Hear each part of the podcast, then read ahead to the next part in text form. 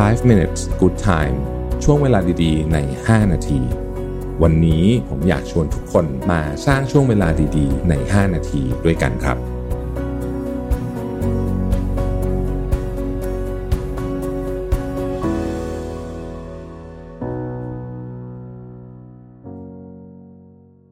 ได้เวลาพัฒนาทักษะใหม่ให้ประเทศไทย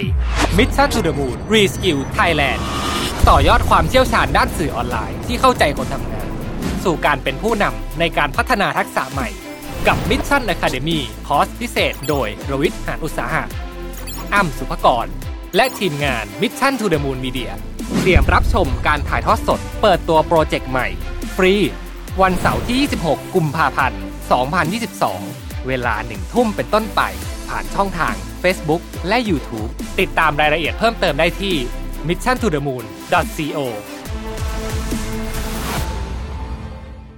สวัสดีครับ 5 minutes นะครับ คุณอยู่กับรวิทย์หานุสาหะครับ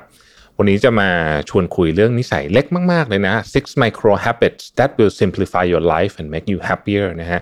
นิสัยเล็ก ๆ ง่าย ๆ ที่จะทำให้คุณเนี่ยมีชีวิตที่มีความสุขมากขึ้นนะครับ จากไดอาน่าสบาเซนนะครับ นิสัยที่1คือใช้กด 1 นาทีนะฮะ กด 1 นาทีก็คือว่า อะไรก็ตามที่เป็นงานที่คุณสามารถทำได้ภายใน 1 นาทีนะครับทำเลยตอนนั้นแทนที่จะหมกทำไว้อีกหน่อยหนึ่งครับ ยกตัวอย่างเช่นนะฮะแทนที่คุณจะอะไรล่ะเดินมาถึงบ้านปุ๊บแล้วโยนสูตรโยนนู่นโยนนี่ลงไปเนี่ยทำทุกอย่างให้เรียบร้อยไม่ใช่ใช้เวลาไม่ถึงหนึ่งนาที แขวนสูตรนะฮะเอารองเท้าเก็บในตู้นะครับ หรืออสมมุติว่าคุณกำลังที่จะ เรียงเรียงช้อนเข้าไปในในในตู้เก็บช้อนอย่างเงี้ยก็ใช้เวลานิดเดียวอะไรอย่างเงี้ยนะฮะทำเลยนะครับหรือว่ารีไซเคิลจังเมลอะไรอย่างเงี้ยนะฮะเขาบอกของพวกนี้เนี่ยมันใช้เวลาเพียงไม่กี่วินาทีเท่านั้นเองนะฮะแต่ว่าเวลาคุณทำมันบ่อยๆเนี่ยนะครับ คุณจะได้สิ่งที่เรียกว่าเป็นความรู้สึกว่าของทุกอย่างเนี่ย มันจะต้องไอ้มันจะถูกบิวไปเรื่อยๆนะครับแล้วความรู้สึกอันเนี้ยมันเป็นความรู้สึกที่ทำให้คุณเนี่ยเป็นคนมีความรับผิดชอบมากขึ้นนะฮะข้อที่2นะครับคือ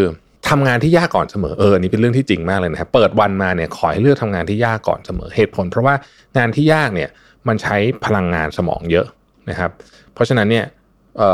ตอนเช้าๆพลังงานสมองยังดีควรใช้ทำงานที่ยากก่อนนะฮะงานที่ยากเนี่ยยังมีอีก character หนึ่งก็คือ มันมักจะเป็นงานที่มีมูลค่าสูงด้วยนะครับไม่ว่าจะเป็นมูลค่าในเชิงของตัวเลขที่เป็นเงิน หรือเป็นมูลค่าทางจิตใจนะครับมันจะเป็นงานที่ยากยกตัวอย่างการโทรไปเพื่อจะปิดโปรเจกต์กับลูกค้าเนี่ยทำตอนเช้าดีกว่าตอนบ่าย นะฮะหรือว่าสมมติว่าทะเลาะกับแม่มาสองอาทิตย์แล้วนะฮะจำเรื่องไม่ได้แล้วด้วยซ้ำแต่ว่าไม่ได้คุยกันมาสองอาทิตย์แล้วเนี่ยเราเราก็รู้สึกไม่อยากโทรไปก่อนเนี่ยนะเนี่ย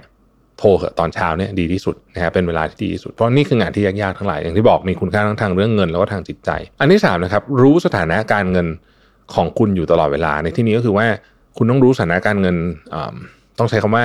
ทั้งหมดในองค์รวมนะฮะ โดยวิธีเดียวที่ที่คุณจะรู้ได้คือคุณจะต้องทำเอ่อคล้ายๆกับงบดุลของตัวเองนะฮะ การรู้สถานะทางการเงินของตัวคุณเนี่ยจะทำให้คุณมีความมั่นใจนะครับ มีความมั่นใจ แล้วก็มีความรู้สึกปลอดภัย ความรู้สึกปลอดภัยและความมั่นใจเนี่ยเป็นพื้นฐานของการทำงานอะไรก็ตามที่ดี หรือเป็นพื้นฐานของชีวิตที่มีความสุขด้วยนะครับ ข้อที่4เนี่ยนะฮะใช้เวลาสักเล็กน้อยในวันก่อนเริ่มสัปดาห์ของคุณ ซึ่งคนส่วนใหญ่คือวันอาทิตย์นะฮะแต่ไม่เสมอไปนะบางคนก็เริ่มสัปดาห์วันอื่น ก็คือหลังวันหยุดมานี่แหละนะครับ ใช้เวลาสมมติวันอาทิตย์ช่วงบ่ายเนี่ย plan สัปดาห์นั้นนะครับนิดหนึ่งนะฮะเขียนว่าว่าสัปดาห์ข้างหน้าจะทำอะไรบ้างนะครับ ใครที่มีพวก planner ก็ใช้ planner เขียนนะฮะใครที่ใช้พวก digital planner ก็ใช้บน digital planner ก็ได้นะครับ วางแผนว่าสัปดาห์หน้าเนี่ยเราต้องทำอะไรให้เสร็จบ้างเป็นเรื่องใหญ่ ๆ นะครับ ชีวิตคนเราเนี่ยมีงานเป็นร้อยๆอย่างต่อสัปดาห์นะครับ แต่ว่างานร้อยๆอย่างต่อสัปดาห์เนี่ยจริงๆเนี่ยมันมีความสำคัญแค่เพียงไม่กี่อย่างเท่านั้นเอง นะครับเพราะฉะนั้นเนี่ยถ้าเกิดคุณวางแผนก่อนคุณจะรู้ว่าสัปดาห์นี้อะไรที่พลาดไม่ได้เลย อะไรที่ทำก็ได้ไม่ทำก็ได้นะฮะความสำคัญต่ำกว่า ข้อที่5นะครับให้นึกถึงตัวคุณในอนาคตนะครับ คิดว่า 10 ปีต่อจากนี้นะฮะตัวเราวันนั้นอะสิปีต่อจากนี้เนี่ยถ้าได้มีโอกาสโทรศัพท์มาบอกเราวันนี้เนี่ยนะฮะเขาจะพูดอะไรกับเราบ้าง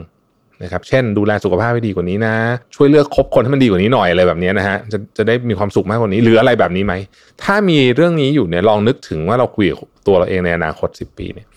เราบางบางอย่างเราจะไม่ไม่อยากทำวันนี้ที่เราทำทำอยู่เนี่ยนะฮะนิสัยบางอย่างที่ทำมันหรือว่าคนที่คุยอยู่วันนี้หรืออะไรเงี้ยเราจะไม่อยาก เราจะไม่อยากให้คนตัวเราเองในสิปีข้างหน้า โทรมาด่าเรานะครับ ข้อสุดท้ายนะครับเขาบอกว่าให้ลองของใหม่ๆ สักวันละครั้งเรื่องเล็ก ๆ อะไรก็ได้นะฮะเป็นของใหม่ๆเล็กๆน้อยๆเนี่ยวันละครั้งลองกินกาแฟรสที่คุณไม่เคยกินก็ได้นะฮะหรือว่าลองทานอาหารที่คุณไม่เคยทาน ของพวกนี้เนี่ยจะช่วยให้สมองคุณเนี่ยเหมือนเอ่อคล้ายๆกับว่ามีมีความตื่นตัวต่อการรับสิ่งใหม่ๆตลอดแล้วเราจะอยากหาของใหม่ๆเข้ามา มันอาจจะเริ่มที่กาแฟเพียงแก้วเดียวแต่ในที่สุดนี่มันอาจจะกลายเป็นธุรกิจใหม่หรือว่าไอเดียอะไรใหม่ๆเจ๋งๆในชีวิตคุณก็ได้นะครับขอบคุณที่ติดตาม 5 minutes นะครับ สวัสดีครับ 5 minutes good time ช่วงเวลาดีๆ ใน 5 นาที